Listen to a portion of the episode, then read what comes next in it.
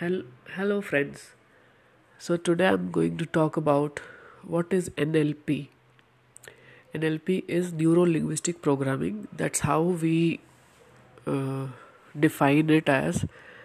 Uh, but the more elaborate definition of the NLP is neuro means neurological, like mind, which comprises of uh, conscious and unconscious, or some people call it a subconscious mind.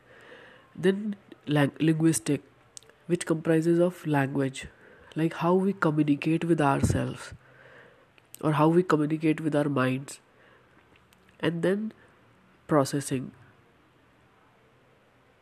or pro- uh, neurolinguistic programming, or processing, how we process the entire information which goes into our mind or which comes from within us, like in the form of thoughts, feelings, emotions.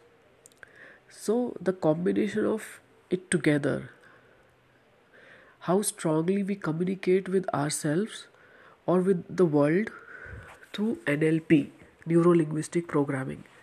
So, this is what NLP is, and this actually helps us understand the life better and it helps us uh, in fear, uh, phobias, anxiety, depression. It's not a therapy or a medical uh,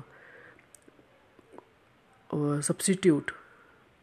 It's it's basically uh, basically a programming for your own mind, which helps you uh, create a different programming for yourself and uh, create a new life for yourself it it has an unlimited potential which can create magic for your life.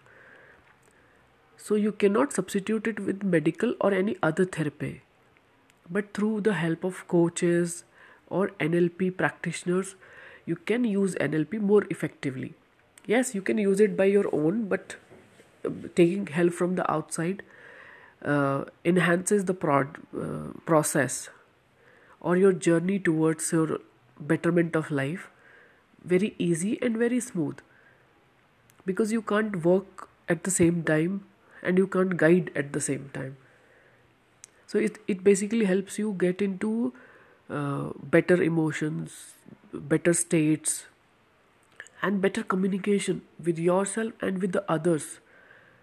Be it a small child, be it a family member, be it a team member, be it your boss, be it your, be it your colleague, or just a random vendor outside your house. It definitely helps because it helped me. Since I started using NLP, it actually changed my life. So, you could try it and use NLP for yourself uh, and you can start by using little things like you can change your uh, change the way you look at things or you process things. Uh, like a simple example if i can give you uh, we often give this example of a glass is half filled. So what do you see? Normally we see the glass is half empty. Start seeing it as a half filled or the glass is half full. And see the thing starts changing for yourself. And there are many more examples you could explore for yourself i'll continue sharing more and more about it in the coming uh, episodes. Stay connected stay tuned. Take care. Bye bye